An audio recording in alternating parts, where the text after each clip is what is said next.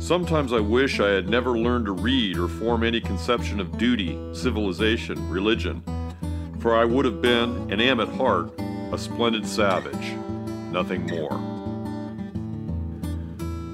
Frederick Russell's Lament, which is how I read that statement, reveals the deep paradox that lies at the heart of his whole life and career. A paradox that torques the soul of the frontier partisan from the 17th century right on down to today. Frederick Russell Burnham embodied what I call the frontiersman's paradox.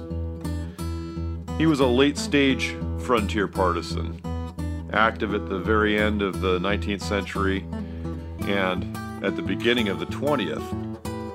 He actively chose to make himself a frontiersman and a prospector and a scout. He sought out men of earlier generations and developed the skills and mindset that they had adopted more or less by force of circumstances because they had to.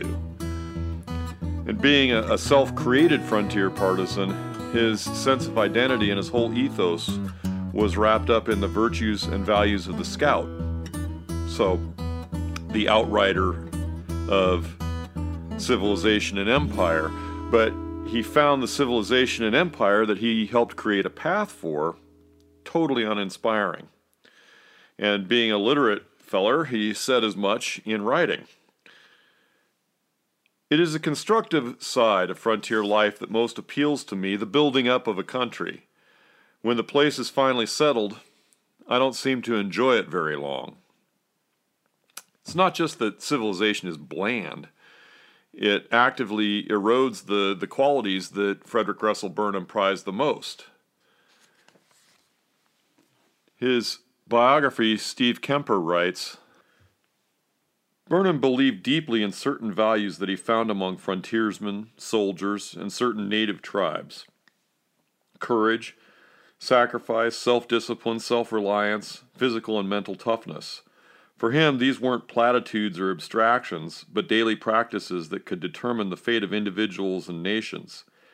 He lamented what he saw as their decay in the 20th century.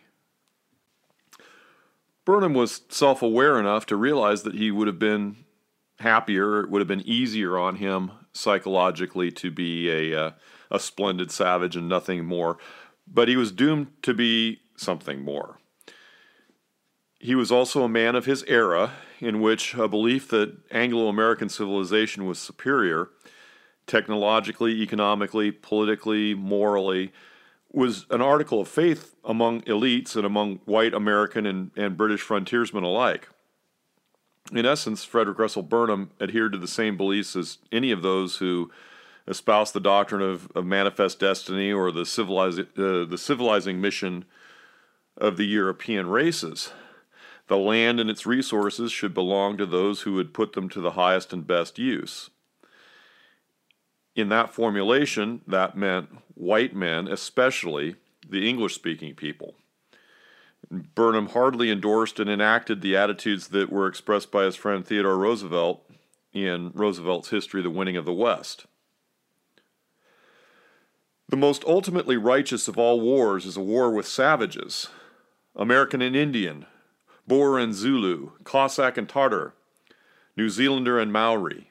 In each case, the victor, horrible though many of his deeds are, has laid deep the foundations for the future greatness of a mighty people. Kemper writes As an agent of this triumph, Burnham believed he was furthering high ideals through practical actions that demanded a steep toll of sacrifice and bloodshed. After conquest came responsibility to the conquered, what Kipling called the white man's burden. To preserve civilized values against the ever prowling chaos and savagery required vigilance and sometimes violence. All of these values and attitudes helped shape the continent and the world that we inherited. Well, this sort of outlook is, is anathema these days. If, Bur- if Burnham was a better known historical figure, he'd surely be canceled for it. Um, I'm actually a little surprised we haven't heard any outcry to that effect yet. Cancellation would be wrong and stupid, of course, as, as so called cancel culture fundamentally is. It's better by far to understand Burnham, who deliberately set out to embody the American icon of the frontiersman. Understanding him, we can understand what drove men like him, the noble characteristics we need to preserve, along with characteristics like heedless prodigality, avarice, and a sense of racial superiority that we'd prefer to jettison. His biographer Kemper gets it right, I think. The past is often depicted through a single lens, in which the actors are portrayed as heroes or racist imperialists, victors or victims, as if historical truth is a crisp choice between fixed positions. But the past, like everything made by humans, is far more muddled and thorny than that, by turns admirable, misguided, appalling, inspiring. Much like Frederick Russell Burnham. In his telling of it, Frederick Russell Burnham was born into frontier partisan warfare. He was born in Minnesota in 1861, and the next year the Dakota Sioux, related to but not to be confused with the, the Western Lakota, rose in a furious uprising against their, their white neighbors. While the Dakota had grievances over shoddy treatment by white traders and the federal government, this is a case where it's really hard to see any justification for the level of atrocity these native warriors committed. On August 17th, four young Dakota warriors were returning from an unsuccessful hunting trip when they stopped to steal some eggs from a white settlement these youths picked a quarrel with the hen's owner, and the encounter turned tragic when the Dakotas killed five members of this family.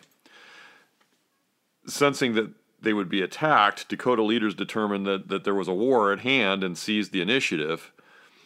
And uh, led by a, uh, a chief named Little Crow, the Dakota attacked local agencies in the settlement of New Ulm, Minnesota. And in this uprising, some 500 white settlers lost their lives, along with about 150 Dakota warriors. And uh, Burnham family lore has the infant Fred being hidden away from these marauding Sioux. In his memoir, Scouting on Two Continents, Burnham writes Left alone in the log cabin except for myself, an infant of two years, my mother was keeping a sharp lookout for any sign of hostiles. Not many nights earlier, she had seen the sky turn red and learned soon afterward of the burning of New Ulm, where 300 men, women, and children had been tortured and slain. Early one evening, as she stood in the doorway brushing her hair, she suddenly spied with horror a band of Indians moving out of the timber along the creek not far away. Realizing that she could never escape if hampered with her baby, she decided instantly to hide me in a stack of newly shocked corn. The corn was too green to burn, and if I should make no outcry, I might escape discovery. So she tucked me into the hollow depths of a shock and earnestly adjured me to keep perfectly still, not to move or make the slightest sound until she should return. As she was young and strong and ex- exceptionally fleet of foot, she managed to reach some hazel bush on the edge of the clearing just as the Indians surrounded the cabin. She saw the hostiles hunting all about, and then some of them started on her trail, but she was hidden by the cottonwoods as she moved swiftly along the stream. Through the increasing darkness and her desperate speed, she succeeded in outdistancing her pursuers and reaching a barricaded cabin six miles away. But long before she reached safety, she saw the flames of her own home rising to the sky. At daybreak the next morning, she returned with armed neighbors to look for her baby. She found me, as she often loved to tell, blinking quietly up at her from the safe, safe depths of the green shock where I had faithfully carried out my first orders of silent obedience. So that's the Burnham family lore. We should probably acknowledge at this point that there are some historians who really dislike Frederick Russell Burnham and miss no opportunity to attempt to debunk his stories of his life and career. And uh, Burnham does give them opportunity to do so. Um, there are often in his writings chronological and geographical anomalies, um, and uh, and he could be sloppy with dates and uh, and name people incorrectly, conflate one individual with another, spell names wrong. Um, scouting on two continents is is not a tight work of history. It's a memoir, and uh, Burnham got some details of the wrong, of the Sioux War, the Sioux uprising in Minnesota, wrong in scouting on two continents. He refers to the Sioux leader as Red Cloud rather than Little Crow, and uh, the book was clearly written more or less off the cuff and, and out of memory, which we know is not reliable. Um, there's more to it than that, though. I think I think we need to also recognize that Burnham was narrativizing his life, and he ordered events and experiences in a way that served the theme of his development as a scout. I don't think that that was done dishonestly. I think that that was just the way he thought of himself, and and looking back on his life through his old age, he saw all of his life unfolding as the development of this, at that point, uh, very modern day frontiersman. And uh, I think that it's probably fair to say that he remembered some things maybe as they ought to have been rather than they actually were. Um, and we'll, we'll touch on that more in a little bit. Um, as I say, some historians have what, what feels like a, a, really personal animus toward Burnham, and they treat errors and conflation as evidence of untrustworthiness. And basically, they think that he was a braggart and a liar. And we should establish at this point that I don't. I do think that he stretched the blanket on some things, especially in his depiction of his youth. Again, serving as a narrative in which everything was bent toward turning a young Frederick Russell Burnham into an ace American frontier scout. The thing is, he did become an ace American frontier scout, and the evidence of that is completely clear. He did learn the craft in the land of the Apache and take his knowledge and skill with him to fight in two wars in Matabele land in what is now Zimbabwe and uh, and then in the Boer War in South Africa. Whether he gussied up the details some, well, he wouldn't have been the first, last, or only frontiersman to indulge in some yarning. So, what, whatever the veracity of his of his family lore, Burnham was raised from his earliest days in an environment where his family and neighbors had been profoundly traumatized by a truly horrific spasm of indigenous violence. Again, they had legitimate grievances, the Sioux, but their rampage there in Minnesota was absolutely murderous, and uh, and it resulted in Abraham Lincoln, president at that time, ordering the execution by hanging of 38 of the leaders of the Dakota Sioux. So Burnham's child, childhood was just filled with stories from this uprising, and of course, children being children, they played settlers and Indians, and it's not hard to imagine that a deep chord of memory was going to get strummed in him when he was confronted with another extremely violent uprising 30 years later in Africa. Another aspect of Burnham's character that's worth noting here is that while he was a partisan, he always eventually saw the other side of the coin. In Scouting on Two Continents, he writes, Those were rough days and fierce resentments. Today, recalling all the crimes of the Indians, which were black enough, one cannot but cast up in their behalf the long column of wrongs and grievances they suffered at the hands of the whites. Then hatred dies, and I can entertain the honest hope that they have all reached the happy hunting ground of their dreams. This is pretty typical Burnham. Um, on the one hand, certainly a, a manifest destiny, Anglo American supremacist on the other hand, he always did have a certain level of sympathy for the native peoples that he was fighting, or um, in fact the, the Boers that he would fight in uh, in South Africa or scout against in South Africa. So Burnham's father, Edwin, was a pretty stern and rigid and and joyless throwback to the family's Puritan ancestry. And his mother, in contrast, was a lively soul, and she would sneak off to dances, and and uh, which Edwin frowned upon. And uh, she encouraged Fred in his innate romanticism and the reading that fed it. And like so many of our of our frontier partisans, especially in uh, in the later days, books really shaped him, and they implanted what would prove to be sort of a north star for Burnham, which was the desire to go to Africa.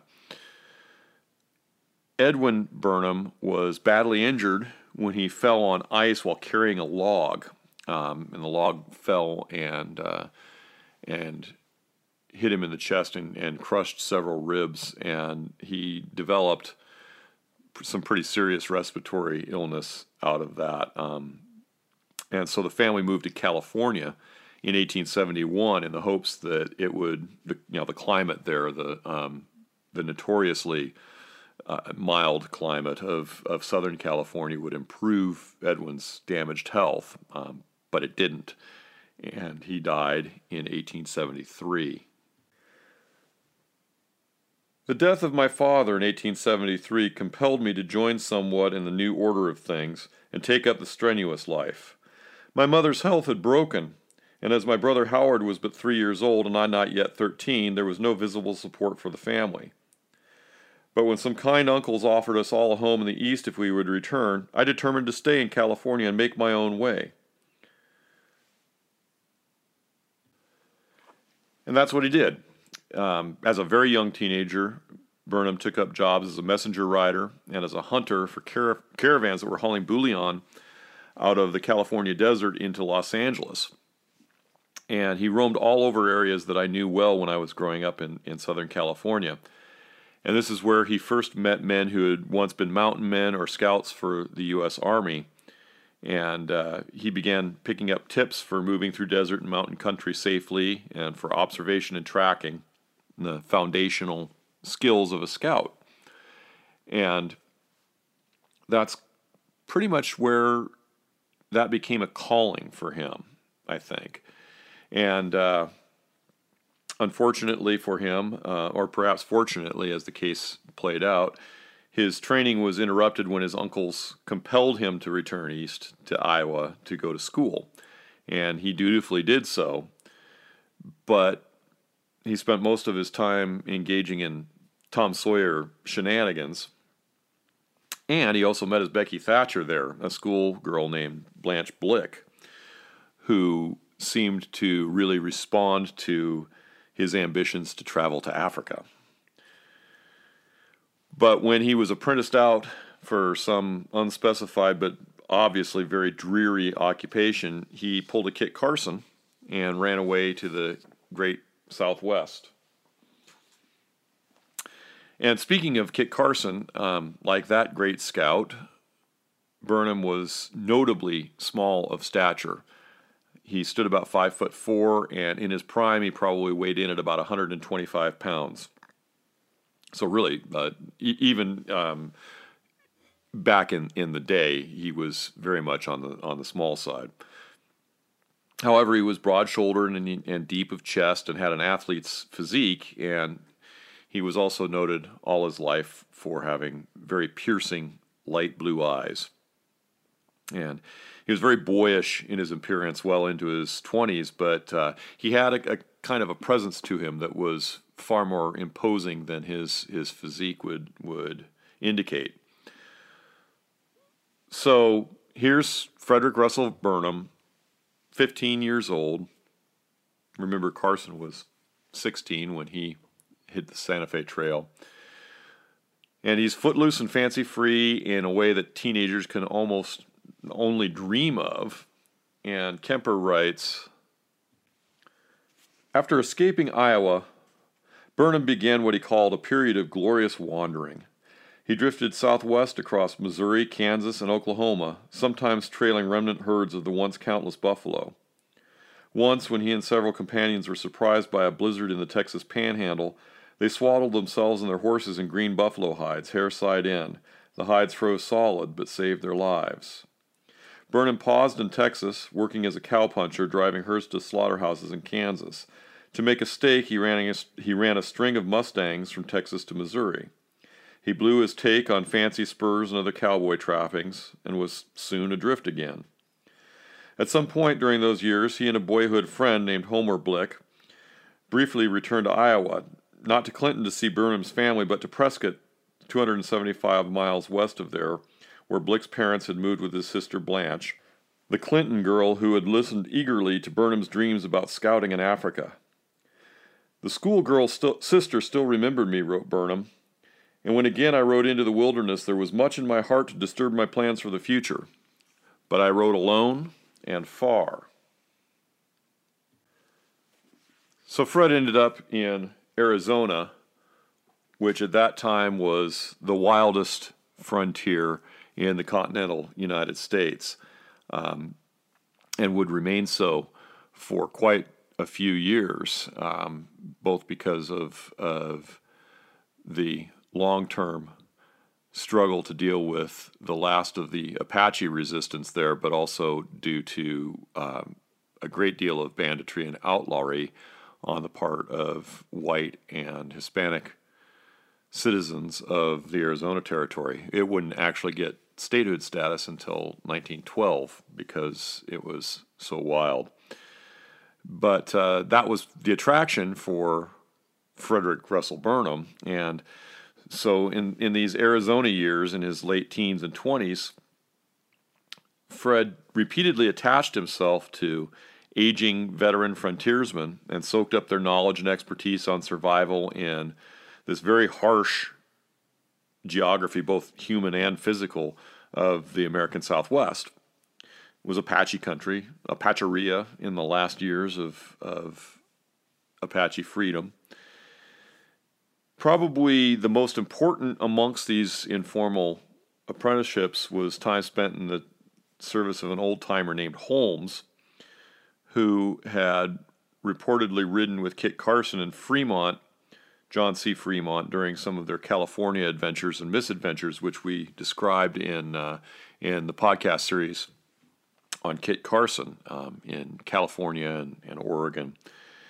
Uh, Holmes was was a curmudgeonly, irascible old man um, who did his best to chase off the the young people who gravitated to him, but his cantankerousness didn't chase Burnham away. And they spent uh, about six months in the mountains of Arizona, New Mexico, and in northern Mexico. And it, it amounted to a master class in tracking and bushcraft. Kemper writes Holmes taught Burnham survival skills that often saved him in future years. How to protect himself from snakes, floods, and forest fires, the best way to ascend and descend cliffs, how to find water in the desert and to forage for food, how to travel by the stars and maintain direction during daylight without a compass, how to double back, avoid ambush, and hide his trail. The tracks of other horses brimmed with information. How many horses had passed, when, were they walking, trotting, or galloping? Was it a war party or a hunting party? If a single horse, was it running free or carrying a rider? Was it tired or fresh? Holmes could study a horse's track and follow them when mixed with hundreds of others. This may seem unbelievable, but it was not uncommon among good trackers who could trail a horse for hundreds of miles. The same was true for human footprints. Even when someone tried to eliminate tracks by covering his shoes or moccasins with burlap, he compressed the desert surface and left a smooth shine that, in slanting sunlight, contrasted with untrod ground.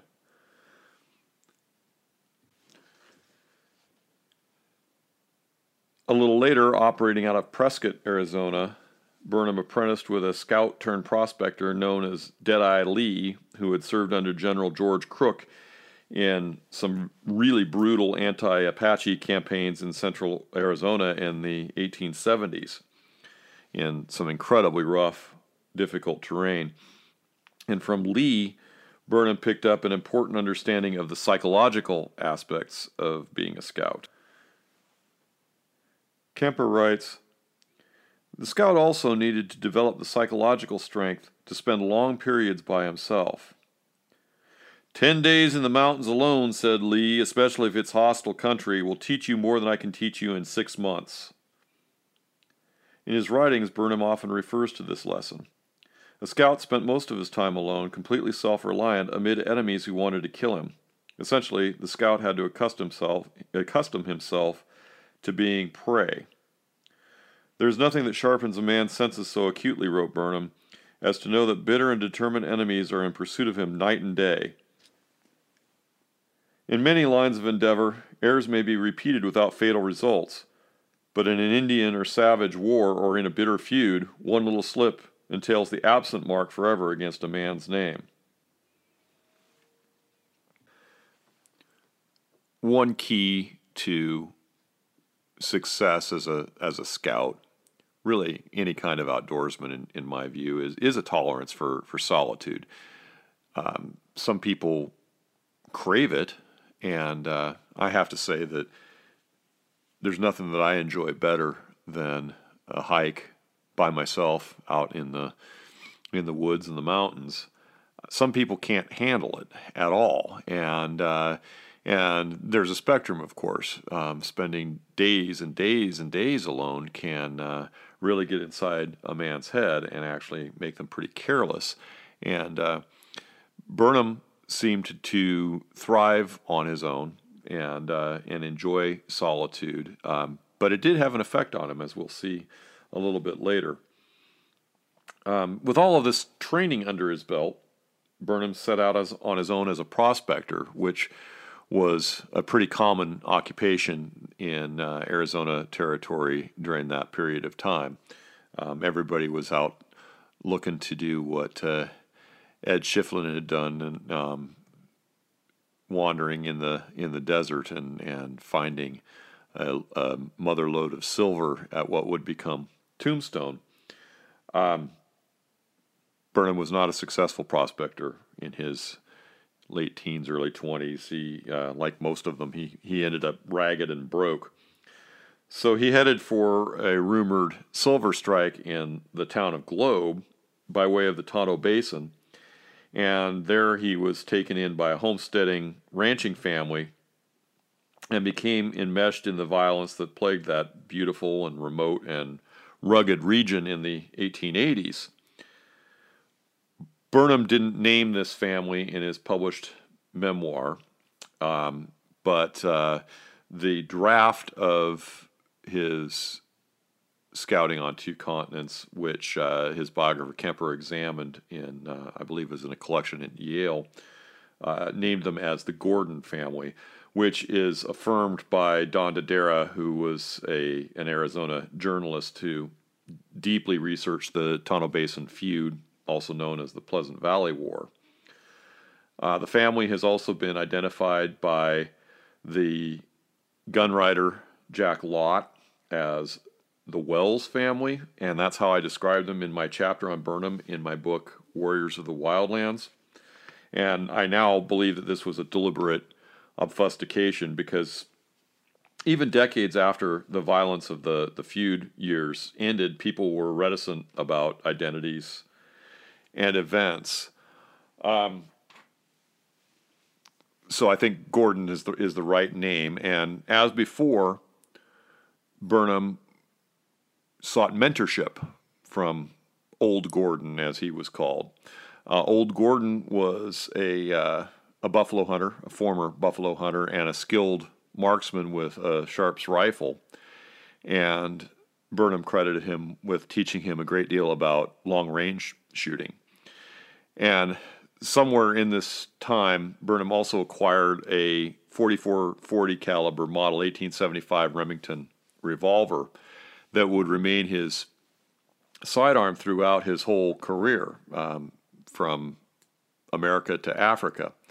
And uh, it's famously captured in a photograph of a collection of his weapons, which uh, I used for the cover image of my book.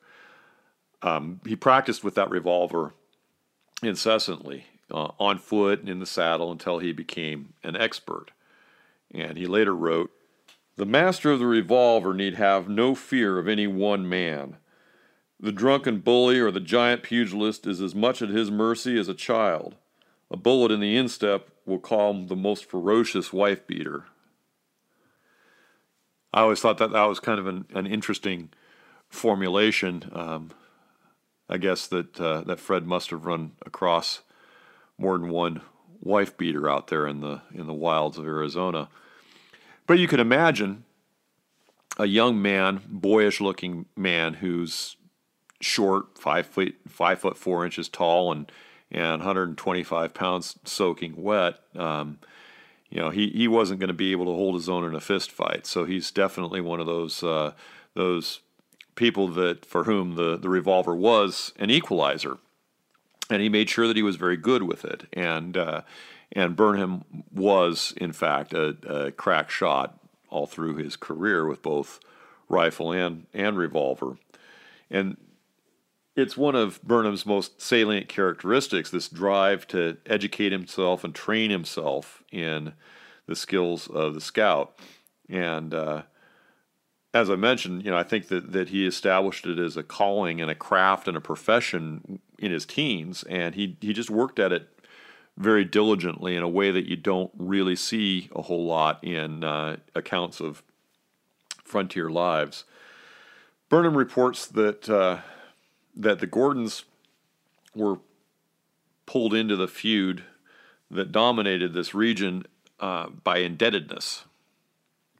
In Scouting on Two Continents, he writes They had borrowed money in Globe to carry over their cattle, and were ordered by their backers to join a certain faction and to kill or drive off all the stock of the other, or their own herds would pay the forfeit. The old man stoutly refused to obey, whereupon a certain faction bought up his store debts and, failing to get instant cash, attached his cattle. I turned over to him the little money I had made in the mines, but it was only a drop in the sea of his troubles. He decided to cache the cattle away in the mountains, and I left town and came out to help him. The only son, John, and I rode point and flank with the main herd, the girls with the dogs bringing up the gentle stock. The old man covered the trail with his long rifle. But two sharp young deputies, keen to make a name for themselves and possibly get a bunch of the cattle in payment, followed hot on our trail. They caught up with the girls. The barking of the dogs reached the ear of their brother. We let the herd go and galloped back. Needless to say, we would not let the deputies take away the girls' cattle. We had a wordy war. The girls claimed the animals as their personal property. One of the deputies dismounted. A dog promptly bit him. He shot the dog. Everybody drew, but only one more shot was fired. The deputy dropped dead, and the other one threw up his hands. It was not known who fired, one of the girls or John or myself. It's all ancient history now, but the fact is, it was none of us. It was the old man. He had trailed the deputies, and with his long rifle had killed his man at the astounding range of 800 yards. It would be a wonderful feat with a modern flat trajectory high power rifle. He was an old buffalo hunter, yet in all likelihood it was a chance shot with his black powder rifle. Thus fate dealt us all a terrible blow. In that one act, a whole family and their best friend crossed the Rubicon that divides the law abiding citizen from those who live beyond. The hour had now struck when, to gain protection from the law, it was indispensable to join one of the factions. This was done, arrangements were made to give up some of the cattle to the captured deputy, and with his connivance, a tale was built up for the officials at Globe. It was not long before help was needed again by the feudists and had to be given, both in money and in personal service. At this time, I used to practice incessantly with a pistol with both right and left hands, and especially from a galloping horse. So the implication is that that uh, that Fred became a feudist did this actually happen? It's hard to say. It's a detailed account. Um, it has the ring of, of reality and veracity to it, but there's virtually nothing that corroborates it in the record. Don Dedera considers this story as among the likely but thinly documented cases surrounding the feud, the Tonto Basin War, the Pleasant Valley War. And again, that brings us back around to this question about Frederick Russell Burnham's reliability and veracity. Burnham's account of being enmeshed in the Tonto Basin feud has led some to question that, and there are definitely problems with Burnham's account. The chronology is an absolute mess. The Pleasant Valley War, which ended up being a, a, a feud between two families, the Grahams and the Tewksburys, kind of simmered through the early 1880s, but it didn't turn murderously violent until 1887, and Burnham, by his own accounts, was gone from the region by then. Burnham, like most early writers on the feud, deliberately concealed identities and obfuscated events to protect the guilty. Um, th- that was very common. I mean, people people deliberately uh, created misinformation or disinformation about the feud. Um, contemporary feud historian Eduardo Pagan, who whose work I respect a lot, writes Burnham off as what he calls a hassayamper, a teller of tall tales, or just a liar. Um, Burnham's biographer Kemper is a lot more generous. His descriptions of the sinister atmosphere in Tonto Basin and the understanding of the issues carry the tang of authenticity and first hand experience. He clearly was entangled in a feud and endangered by it. Animosities between cattlemen and sheepmen had been simmering for years before the first recorded murder, not just in Pleasant Valley, but in the wider area of Tonto Basin. The Gordons Ranch, for instance, was about 25 miles south of Pleasant Valley. Burnham entitled his account The Tonto Basin Feud and never mentioned Pleasant Valley by name. Over the coming years, he undoubtedly discussed these violent days many times with his Arizona friends. Perhaps these conversations and Burnham's memory telescoped time and place. At any rate, the discrepancies and inaccuracies seem to stem from imperfect recall, not deceit, and his eyewitness accounts mirror others' reports. Well, okay. Um, I lean in Kemper's direction but I have a little spin to put on that. Burnham's memoir, Scouting on Two Continents, and his collection of essays, Taking Chances, are not works of scholarship. They're not works of history. They were written late in Burnham's life as an old scout's reminiscences, and he clearly didn't spend any time or effort cross checking with other historical sources as I mentioned early on in this in this podcast, he's frequently sloppy about names and jumps around chronologically, which is pretty typical when somebody's just spinning out the tales of his youth. Again, of greater import in my estimation is what I consider Burnham's drive to narrativize his life. His accounts give shape and structure to a career that bounced from occupation to occupation and project to project and literally all over the globe. Through all of this, Burnham tied his identity to the role of the scout, and I think he felt a need in his reminiscences to portray himself as the dedicated professional scout, heir to a long and storied frontier tradition. It's also worth noting, though, that his writing is not self-aggrandizing. In fact, it's it's sometimes pretty self-effacing. He tells often of episodes where he made mistakes and or failed in his missions, and he does not push himself to the forefront of events which, um, and Kemper mentions this as well, that, that's strange behavior for a braggart and a liar. Um, Arizona was a very violent place throughout the 1880s. Um, and as I mentioned earlier, the, the violent reputation persisted so long that it actually delayed statehood. I have no doubt that Burnham was embroiled in some troubles and ructions in the in the Tonto Basin, central Arizona in looking back on it, it was probably easy and maybe even unconscious on his part to kind of pour it into the mold of this this feud that had become famous. Um, it was it was notorious in its time, but it had become even more noted um, because Western novelist Zane Grey used it as the backdrop of his novel To the Last Man, which was published in 1921, which is four years before Scouting on Two Continents hit print. I can't prove it, but I am sure that Burnham was aware of the Zane Grey novel and and had read it, and that that had some impact on his recall of events in the Tonto Basin some 40 odd years before.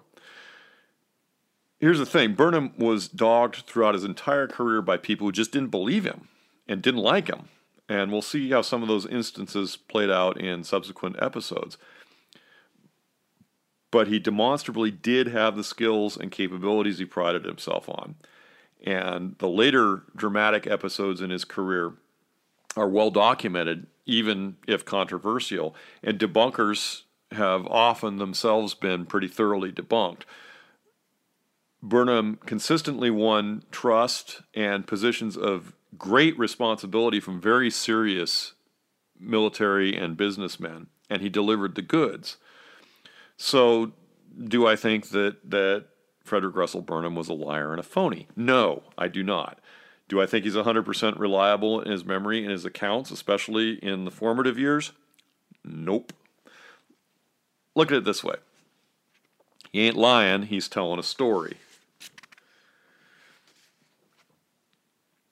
The other major aspect of Burnham's life in Arizona in the 1880s was his role as a scout against the Apaches. He was not by any means on the level of operations of the likes of, of Al Sieber, who served as, as a chief of scouts um, for the U.S. Army, and, and Burnham was one of any number of men who operated as kind of freelancers, uh, informally performing reconnaissance patrols when communities felt themselves threatened. Um, and this was this was Burnham's opportunity to put everything that he'd learned from his apprenticeships to work. In his collection of essays titled Taking Chances, Fred details the loadout for an extended 10 day scouting patrol that he was sent out uh, on to uh, recon the location of some Apaches that that uh, the army was concerned were going to uh, stage a raid on Globe, and this is an, it's interesting enough to explore it in in some detail. So sent out uh, to for this ten day patrol, he he uh, went to lay in supplies for his ten day scout. One felt slouch hat one greenish brown woolen shirt, one suit of light underwear, four pairs of light socks, one pair of Indian made buckskin leggings, one pair of hand sewn light shoes, the very best leather, one pair of brown overalls, lightweight, one large red silk handkerchief for signaling, two small gray silk handkerchiefs, one spool of strong linen thread for night guard one small canvas water bag. The water bag was later dipped in melted tallow and beeswax.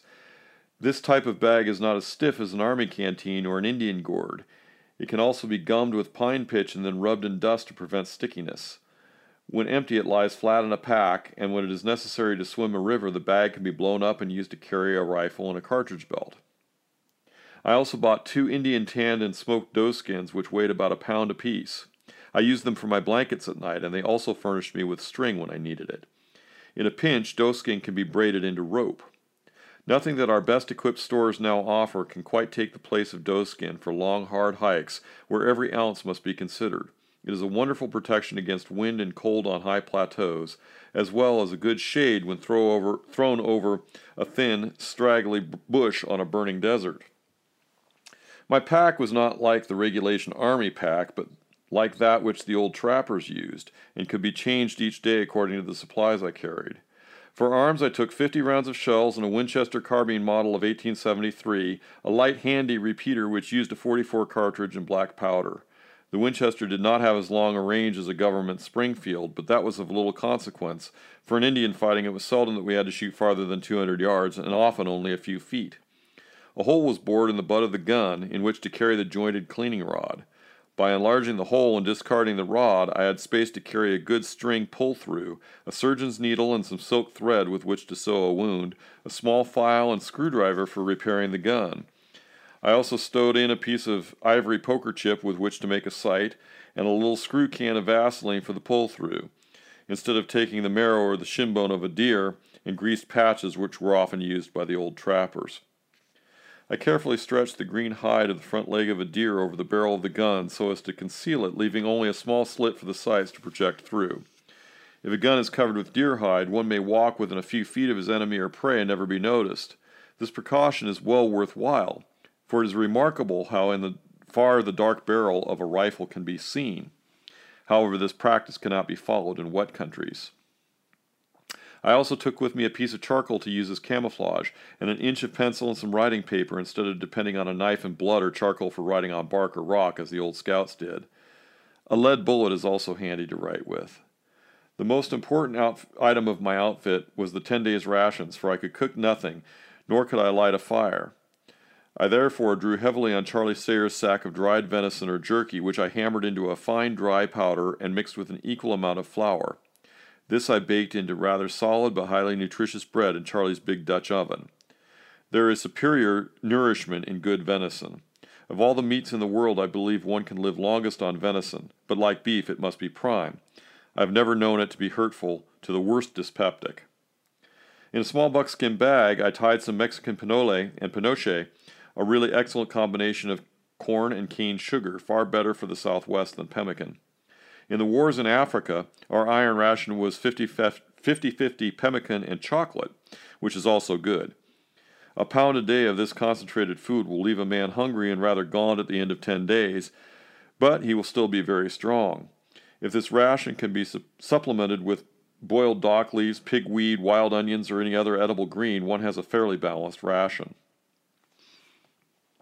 He goes on to talk about uh, caring for his his horse um, and making sure that uh, that his horse was well shod and also had um, had a sheepskin to cover his horse Turk's hoofs as well as his own shoes, and thereby cross dangerous canyons or high ridges with a good chance of escaping the keen eyes of the Indians. Footgear for both man and beast in the wilderness is next to food of the highest importance. Each country has its foot problems and answers, from the seal soaked mukluk of the north to the cactus proof teguas of Mexico. A man cannot march for far without shoes, nor can a horse be ridden very far if not properly shod. I have shod horses with green rawhide put on almost like a moccasin. The Apaches on their raids rode very hard, and when the ponies were exhausted, they killed and ate them, unless they could turn them out near some water hole to recuperate for future use. Burnham's story of this 10 day scout, which stretched to 11, is an example of his storytelling that does not burnish his self image and reputation. He did pretty well spying out and dodging Apaches, but he fumbled at the goal line and, by his own admission, was lucky to have avoided the stiffest of, of penalties. On the afternoon of the eleventh day, I happened to remember that there was a small cabin down in the pines by Old Buffalo Smelter, which was used by the charcoal burners, and that in their rush to town by the Indian scare, they might have left some food. You see, Burnham was hungry. So I went down and circled around it.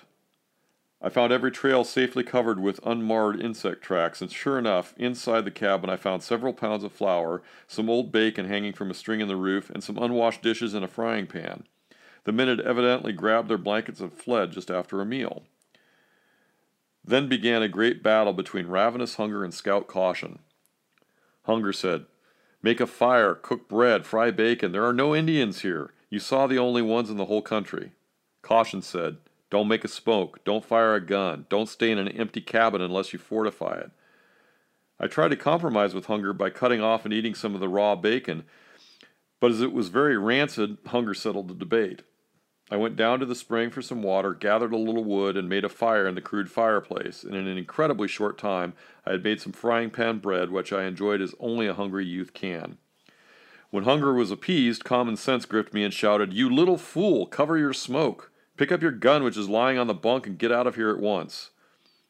I started to obey orders and was just covering the fire with ashes, using the frying pan for a shovel, when the light in the cabin suddenly went dim. I turned to find that its only opening, the door, was blocked by three Apaches with guns pointed toward me. and there was my gun lying on the bunk just out of reach. To attempt to seize it would call for three shots from them at a distance of about eight feet. I was trapped like a rat, and all because I had acted the fool. I knew better. Hours on end, old scouts had taught me caution, and there I was trapped like a tenderfoot, all of their teaching wasted. My appetite had conquered me. The penalty should have been death. But fate had ordained otherwise, for Fred Sterling, the government scout, had sent Scarface Charlie, the Modoc Indian scout, and two Apache friendlies to bring me in. They did not expect to trap me in a cabin, but seeing smoke, Indian like, they had investigated. The next night I reported fully to Captain Burbridge. He cursed me quite a bit, but finally said, Sonny, don't take it to heart too much. We all do foolish things at times. Your report is satisfactory. Rest up a bit. I have important work for you. So Fred's adventures in Arizona wound down after the early 1880s in a series of, of failed prospecting endeavors. So he returned to Iowa seeking the hand of the young girl who'd listened to his boyish dreams of adventure. But her father, reasonably enough, insisted that Burnham demonstrate an ability to support a wife before he'd grant permission for his daughter to marry. And, you know, Fred, look at Fred's prospects, right? He could cowboy and he was a scout, neither of which had any prospect of a suitable family living. So what could he do? It was back to the desert to hunt for gold. He and a partner named Dick Chilson finally actually did hit pay dirt, um, and uh, a mine that was a, a paying proposition paid pretty well too. They sold out to someone who could develop it, and Fred used the proceeds from that, his first real success in life, to uh, return to California and buy a 20 acre property in Pasadena. And he figured that he would grow oranges, which would be a, a suitable way of, uh, of settling down with a wife, even though I didn't know anything at all about growing oranges. But uh, it was enough of a start in life that he could marry Blanche Blick, and so he did. Blanche had to have known what she was getting herself into, and uh, for the next several decades, she would seldom make any complaint about pulling up stakes and pursuing some new dream of adventure and wealth that uh, that Fred came up with. The orange thing didn't work out, and Frederick Russell Burnham was not cut out for the life of a gentleman farmer, uh, which probably surprised no one, including him. As he put it, the mountains and the deserts began calling again, and in the dim distance returned my lifelong vision of Africa. So, Burnham married in 84, and by the early 1890s, the American economy was in a significant depression, um, the worst economic depression um, probably before the, the uh, Great Depression of the 1930s. And prospects seemed to be dim in the American West, which was settling up and, and becoming much more civilized.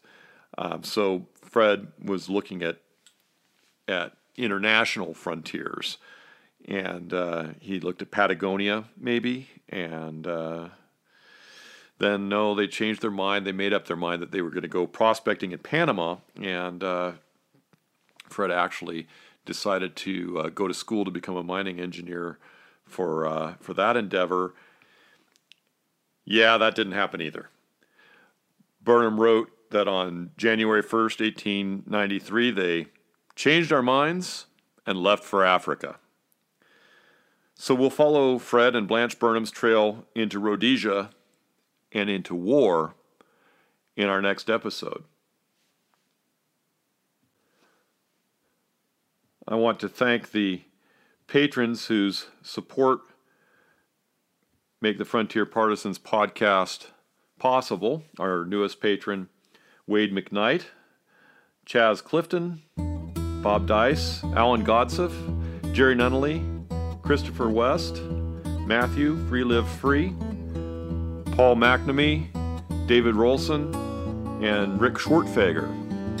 And any of those of you who are listening who are interested in supporting Frontier Partisans, the, the blog and the podcast, um, the information, the link to our Patreon page will be in the show notes, um, as will the uh, source material that uh, that I'm using for this uh, this podcast series.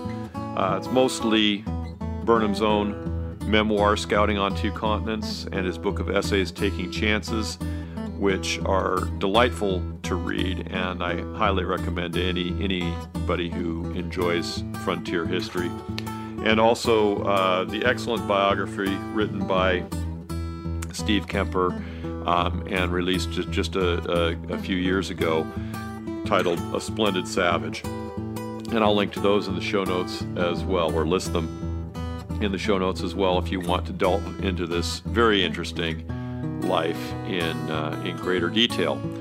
So, uh, yeah, it's off to Africa and uh, sort of the, the meat of uh, Burnham's adventures in our next episode. So, we'll see you down the trail.